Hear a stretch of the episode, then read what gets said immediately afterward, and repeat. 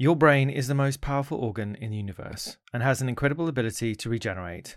Today's podcast is supported by Food Revolution Network and their upcoming event, the Brain Breakthrough Masterclass. This free event is hosted by two of the world's leading plant based neurologists, Dean and Ayesha Sherzai. In this 90 minute masterclass, you will learn all about brain health, Alzheimer's prevention, and other forms of dementia. Do you want to eliminate brain fog, sleep better, improve your ability to learn, and remember new information? Prepare to live a brain healthy life that helps you slash your risk of Alzheimer's and optimize your brain's performance. Click the link in the description on this podcast to register or visit plnt.news forward slash brain health. What you put on your grill in the backyard is up to you. But taxpayers' dollars should not go to feeding crises. Our tax dollars should not go to feeding our children food that is going to cause them to be unhealthy.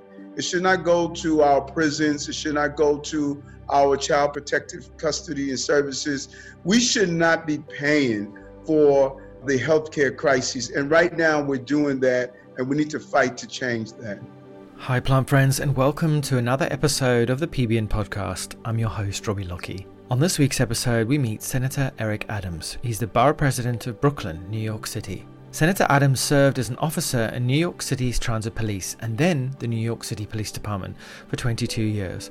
From 2006 to 2013, he was a Democratic state senator in the New York Senate. In November 2013, Senator Adams was elected Brooklyn Borough President, the first African American to hold the position. In November 2017, he was re elected. He famously turned his health around by going plant based after a devastating diabetes diagnosis and shared his story by contributing to a short film produced by Forks Over Knives.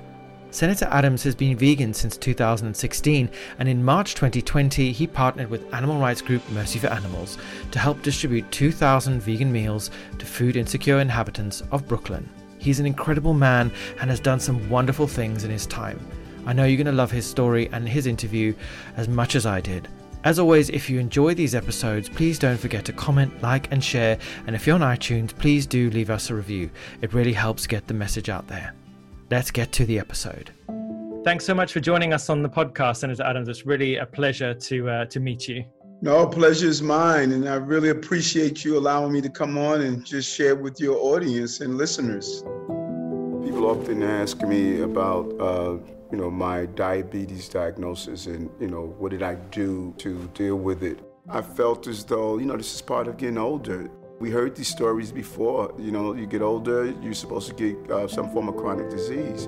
And there was almost a surrender until the vision loss. That was a, it was like a wake up call and say, you know what, if I'm going to have to lose this war of health, it's not going to be um, without a battle uh, went to my computer and Googled, you know, uh, reversing diabetes. And I was just hoping to get a glimpse in what's in the universe of slowing down the progression of. How could I slow down my eye loss? How could I slow down the nerve damage? Uh, how do I slow it down?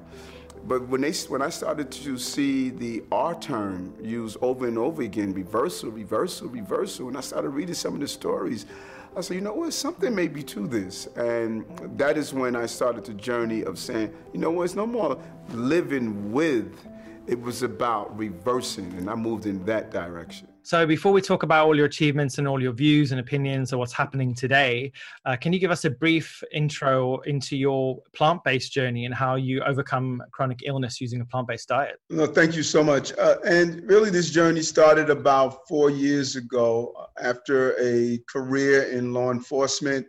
Uh, I retired as a captain in the police department. I was well known for my push for reform in policing. Uh, then I went into the state senate and finally became the borough president. Uh, in many other municipalities, the borough president is considered the county executive. I am the county executive for Brooklyn, the third largest city in America. If it was a separate city with 2.6 million people.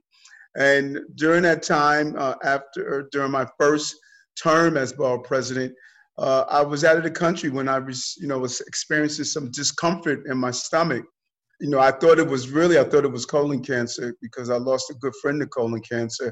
And when I returned to America, I went to the my internist who sent me to a get a colonoscopy, And it was after coming from under sedation uh, that I knew I was experiencing uh, the late stages of type 2 diabetes. It wasn't connected to the discomfort in my stomach, that turned out to be an ulcer.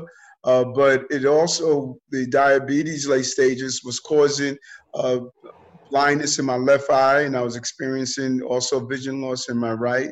I had permanent nerve damage in my hands and feet, as well as high blood, blood pressure, high cholesterol, and just really the erosion of, of health. You know, and you know what was funny that you, if one was to look at me, uh, you would think that hey, this guy seems to be reasonably reasonably healthy, uh, but in fact, my body was breaking down, and that started me on really finding an alternative to what five of the best doctors in the city was telling me.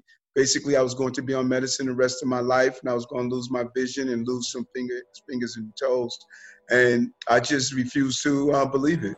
I am Brooklyn Borough President uh, Eric Adams, and I'm really joined by the true heroes and sheroes. I went to the doctor. He stated, Eric, your diabetes is at a dangerous level. I got to put you on insulin right away. I had nerve damage in my hands and feet. I lost a lot of my feeling on my right thigh from uh, nerve damage. And during that same time, I was losing sight in my left eye, and the right eye was going out also. And so, uh, little did I know that all of those symptoms were indicators that the diabetes had reached a very dangerous level. I don't think anything is more frightening than waking up and you could no longer see the alarm clock you took your life into your own hands and you made that necessary change. Now with it's you know such a wonderful story and it's so great to hear uh, about how someone such as yourself have really really took up the baton of the plant-based diet. And you know when it comes to you know being involved in the political world like there's shocking rising levels of chronic disease. How important do you think it is for politicians to lead uh, by example? It is so important for you know people who are in public life not only as politicians but just everyday public life. You know, we live in a society of influencers, and influencers can not only uh, determine what music a person would play, but it also could determine what lifestyle they would live. You know, people drive cars uh, because their favorite actors bought that car. Uh, they wear certain clothing. You know, Air Jordans are still one of the most popular sneakers because of Michael Jordan. Uh, I think influencers uh, need to start looking beyond uh, what their client base or what their fan base is actually doing and saying, how do I improve the lives of the people around me? And so when I was told that my medical state was in the condition that it was in, I sought out and was able to find uh, some great doctors that really pointed me towards the plant based lifestyle. And within three weeks after going to plant based, my vision returned. Three months later, the nerve damage went away, the diabetes went in remission, and my ulcer went away, my blood pressure normalized, my cholesterol cholesterol normalized, and even my 80 year old mother, who was diabetic for 15 years and seven years on insulin, uh, when she went plant based in two months, she was off her her insulin, and, and you know, so I think that when you have public figures uh, that show uh, the vulnerability of their lives, but also how you can turn it around. It can impact large numbers of people absolutely very well said. People are looking for role models and they're they're looking up to people because i think for the most part human beings need and and are looking for guidance and support from the people around them. So it's absolutely true. Now when it comes to sort of politics and dietary injustice and in, in america is no stranger to these these troubles food injustice and food security is there much political appetite to um, to use legislation to try and change it Yes, it is. Uh, we need to really start re examining the source of the problems that are facing uh, America and Americans. And we need to stop just treating symptoms, but underlying causes uh, to many of the problems we're facing. And health is just one of those problems. Uh, clearly, our healthcare system is really it's about sick care. It's uh, how do we treat people um, when they're sick, and really how do we continue them on the road to being sick. Our uh, healthcare facilities, all the way to at the end of the line, our hospitals, to the beginning of the line, our medical institutions. We teach prescriptions, you know, how to give people drugs. Uh, we don't have nutrition in our schools. We don't teach how do we have a real lifestyle uh, management. The entire profits in healthcare is pointed towards, you know, the ability of a doctor to write a prescription, and that prescription, unfortunately, is not including food. Um, some uh, municipalities are starting now to embrace redefining the term pharmacy from P-H-A-R-M-A-C-Y to F-A-R-M-A-C-Y. We're seeing the connection between what we eat. And so I think legislatively, we were successful here in New York about stopping people from uh, our city from purchasing processed meat. Extremely important, type 1 carcinogen. And we also have a 50% beef reduction purchase in the city. And I hope eventually it goes to no um, beef reduction. And I think we need to look at a federal uh, level. How do we stop tying uh, the food that we're feeding our children and our families that are on, uh, you know, either social services? Uh, how do we stop feeding them food that is really creating their crises? It was never my DNA, it was my dinner. Mother joined me in, at the age of 80 15 years as a diabetic, seven years on insulin, two months going whole food plant based, threw her insulin away. I'm happier now.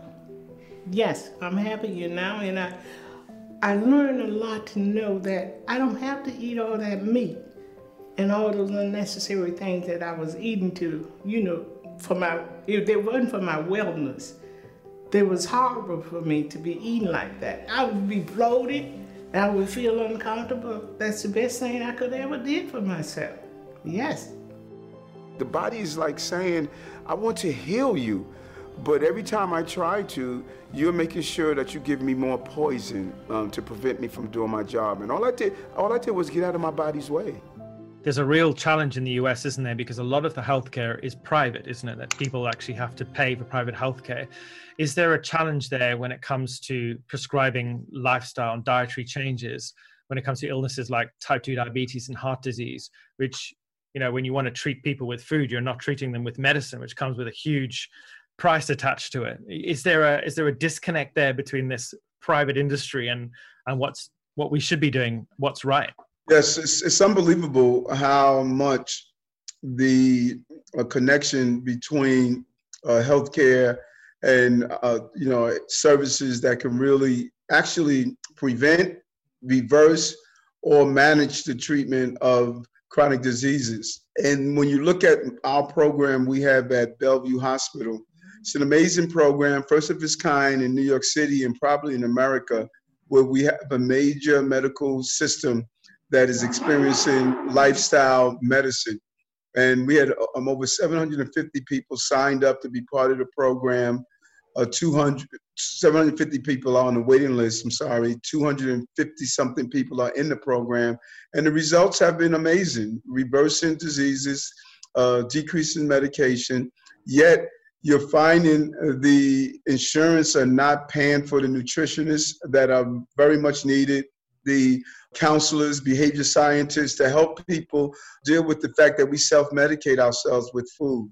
Mm. And when you don't have the support of the system, uh, it is very challenging because you don't have the payments, and it's almost a double uh, obstacle for people in impoverished communities, those who don't have primary care doctors. And so, until we start building the system around disease reversal and not a system around keeping people sick, uh, we're not going to ha- going to have the support mechanisms that we need as someone once said, there's uh, sick people or sorry, healthy people are not profitable when it comes to private enterprise. When we empower people to take their health into their own hands through the, proper dietary changes, you know, the, the whole landscape of healthcare completely shifts and changes. And, you know, there's obviously a, a lot of bank balances that are going to have to change if we want to see real, real shifts in the way people um, view disease, as you said. The US government obviously is traditionally often put out a lot of messaging around you know consumption of animal products but you know as we, as we all know like the evidence around consuming these products, these heavily animal focused products like red meat. Uh, you know, it's so clear, the science is so clear that it's linked to health issues. What can ordinary citizens do, such as myself? You know, what can we do to try and facilitate the change in government or, or in our society? What can we do to sort of try and facilitate the, our governments to to to look at the science and look at the data? Well, we, we should first start with ourselves. I think it was so important. Uh, when I look over the last four years of this journey, I've become so much smarter around food and you know how we produce food, uh, the dangers of food, what the overconsumption of meat has done uh, to our not only our economy, our uh, health, but also our environment. When you look at you know greenhouse gases, uh, the numbers are clear. Uh, our overconsumption of meat uh, and poultry uh, clearly has impacted our environment in a very real way. So we not only hurting our mother, but we hurt hurting Mother Nature and our behaviors. And so we need to become knowledgeable because far too many people mean well and don't see the connectivity between what we are consuming and how we're destroying our families and our planet. And then we need to do it locally. Reach out to our local elected, uh, our local lawmakers on the state levels. Uh, then reach out to our congress- congressional delegation. Involve ourselves in our school. For those who have parent children in schools, uh, find out what we're feeding your, our children in school. See what uh, your child is actually eating, and then go and do your own research on what is that cheese toast? What is that uh, processed meat? What does it do to the body? There's a reason that medical professionals are telling people limit your consumption or something. So if we should limit our consumption or something, then it's obviously that we should wipe it out altogether because it's not healthy. Mm-hmm. And we need to really uh, start becoming, you know, just personally aware of how these foods are impacting our family and then engage our electeds and make them run on uh, clear platforms about ensuring that our families uh, eat healthy. And then, uh, which I think is very important, what you put on your grill in the backyard is up to you. But taxpayers' dollars should not go to feeding crises. Our tax dollars should not go to feeding our children school that is going to cause them to be unhealthy. It should not go to our prisons. It should not go to our child protect, protective custody and services. We should not be paying for uh, the healthcare crisis. And right now we're doing that, and we need to fight to change that. Absolutely. It's a vicious circle, isn't it? The more we feed people these kinds of foods, the more ill they get, the more strain they place on the health services, the more money is made by the private sector. And, it, you know, some might say it sounds conspiratorial, but it's pure economics. You know, this is the way the system works, and we have to disrupt it by, as you say, educating ourselves and standing up uh, and being heard and, and even standing for, for political office as well, speaking out, speaking out at schools and, and really using our voice it's not for everyone. Uh, sometimes people they worry. I'm not an activist. I'm not a politician. You know, what advice have you got to people who who do feel strongly about something but are afraid to speak out because they worry their family might shun them or you know their local political leader may not listen to them? It's about meeting people where they are and taking them where they ought to be. I think sometimes when we're in this space of correcting the lives of individuals we have a tendency to talk down to people and not with them. And we should really be patient and understanding. Uh, food is like heroin. Uh, and I think there are studies that, is, that are attached to the impact on even uh, sugar, processed sugar, how it impacts the same level of the brain as a drug would impact. And so we need to really be patient it's anyone who has ever experienced NA or AA would tell you it's one day at a time. Is you know, in any day you could slip back into a state of dealing with those same vices uh, that cause the destruction of your life in the first place. And so I encourage people uh, don't food shame people. Don't talk down to them. Uh, give them information. And we're so fortunate that nowadays there's some great videos. What the health? You can look at Forks Over Knives food justice. There's so many great documentaries that really explain it uh, down to the granular level of what food is doing to the quality of life that we are experiencing. And so I encourage people to share reading material, to share video aid, uh, uh, aids, uh, give people the information, and then slowly allow them to make this evolution because it's not a diet, it's a lifestyle change. And when you're doing a lifestyle change, you're really starting to dismantle the foundation of what you build your life on. And sometimes that could be terrifying, it could be frightening, and you have to be really patient as people make that evolution. The Forks Over Knives plan was just so helpful when I read the entire book, and I needed that plan. Cleaning out my cupboards, what to remove, looking at the list of things that you can eat, understanding the power of foods and what they do. And all of that information just made me so smart.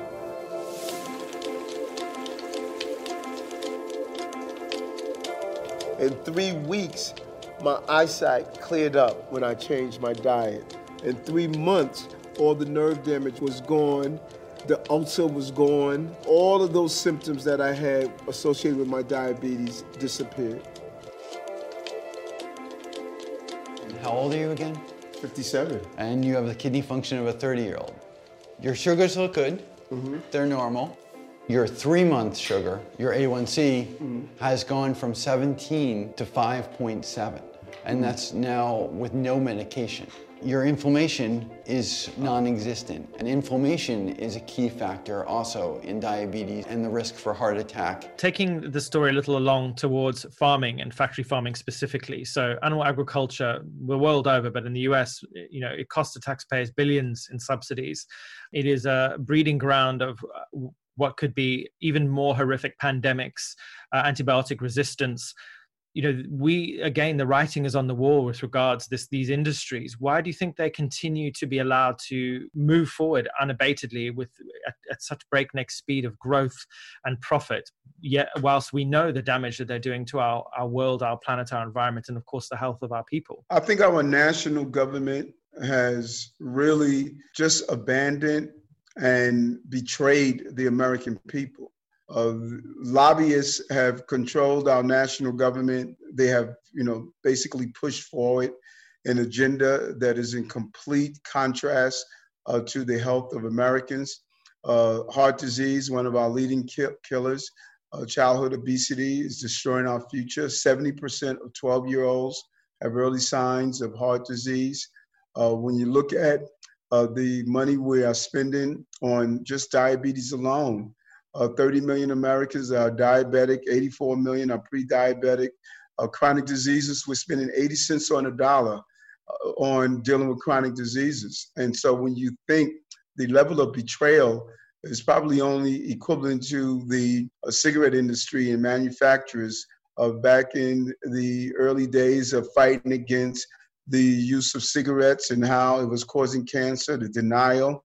Uh, we once again uh, we're reliving that. This is deja vu. And I am hoping that we really uh, stand up and say we as Americans deserve more and compel our federal and state lawmakers to get engaged and not allow the big dollars of meat and dairy to really prevent the evolution that we need. So coming to the end now and regarding kind of your your accomplishments as a senator, what are some of your proudest moments and campaigns that you've been involved in in the last few years? I am extremely proud of the success we were able to accomplish around uh, getting processed meat out of our schools. That's so important. We need to go further. Uh, I'm proud that we were able to institute what was called Meatless Mondays in many of our city agencies in school. Uh, the initiative of, of having uh, meatless uh, Mondays in our correctional facilities, giving uh, the inmates alternatives to healthy meals that they can choose from. Our hospitals have been on board. And our real push uh, to have children learn uh, urban farming so they can grow food right in their schools and learn how to uh, eat healthy food and having a nutritional based educational uh, system where we learn the, the foundational appreciation and understanding around uh, having healthy lifestyles. And we're going to continue to do so. Our partnership with our faith based institutions, how we have mobilized with our senior centers and showing our elders the importance of a healthy diet in their golden years. And our goal is to continue to raise the consciousness of how important it is to have a healthy uh, lifestyle and a healthy diet, because that's what healthy families uh, come from. And we're going to continue to do that. We're excited about the next step forward. We're looking uh, to expand on the urban farm- farming concept to make it a more citywide initiative and continue to push through legislation that is going to get healthy food out of the, our city agencies and institutions. Wonderful. The urban farming sounds very exciting, and that, that my eyes light up there because I'm the son of a farmer and absolutely love the idea of vertical farms in cities. You know, uh, cities are so huge. There's so much unused space, and there's so much opportunity for us to feed ourselves and you know and even generate energy ourselves within cities in in ways that are just un, unconventional. And I think this is what we need. We find ourselves in an unconventional situation. We need to look at unconventional means to to try and solve these problems. So thank you for all the inspiring work that you're doing and uh, you know it's a real it's a testament to the courage and determination of one person and how and how much change we can bring when we really believe in what we're doing and uh, and, uh, and and stick with it that's so true so true it's so important for me to keep my energy levels up Early today, I had a protest with uh, private housing that people were being left out. Then I had a meeting in public housing where some public residents was having problems. Then I have my staff meeting with my team and keep them abreast. I have a public event tonight um, with those who want to look at vegan slash plant-based lifestyle. I have two dinners that I have to attend to actually entertain my Chinese guests that came from out of the country. So if my energy level is not up, I'm not able to deal with the issues that people are having and continue to build those international bridges that I look to do.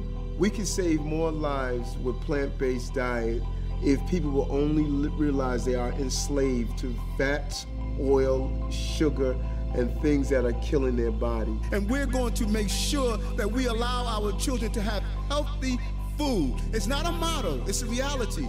We're going to raise healthy children and families in the borough of Brooklyn and in the city of New York. When you have a chronic disease, it cripples your entire family. And if I could teach families not how not to go through that and just experience life where their family members are not experiencing Alzheimer's, where grandparents can't identify their grandkids, and families are going through chemotherapy, and uh, mothers are dealing with asthma. If I can do that, if I can change that, that is the end of the chapter. And I mean, I had a great life. So, before I let you go, I always like to ask my guests this one last question. So, if you were stuck on a desert island and it was just you and a pig, obviously you don't eat the pig because you're plant based. Um, and if I could give you one vegan dish, uh, one book, and one music album, what would you take with you? Uh, probably the uh, vegan dish would be a nice, healthy stew made out of lentils uh, several beans, uh, some type of grain mixed in. I, I, like oatmeal a lot, and I mix it a lot uh, with a lot of veggies, with some kale, and just to really get as as my good friend uh, Dr. Greg could say, it will have my daily dozens. You know, little chopped up fruit to give it a good taste, sweet taste to it as well, and all of those things that we need uh, to have our bodies operate. Uh, the book that I would read is probably Dr. Dispenza's You Are the Placebo. Placebo, uh, it's an amazing book. It started me on a journey of understanding how healing our physical body is important, but it's also important to heal the anatomy of our spirits. And we're more than what we think we are, and it'll give you an opportunity to, to explore that. And the album would definitely be Earth, Wind, and Fire uh, one of their earlier versions. They were one of my favorite groups as a child, and I still play the music, and I enjoy it so much. Amazing, uh, Senator Eric Adams. Thank you for joining us on the PBN podcast. It was a pleasure to hear your story and learn more about all the amazing work that you're doing. Thank you. Take care. Thanks so much for joining us on the podcast. I've been your host, Robbie Lockie, and I'll be back next time with more veganism, food, health, fashion, and everything else in between.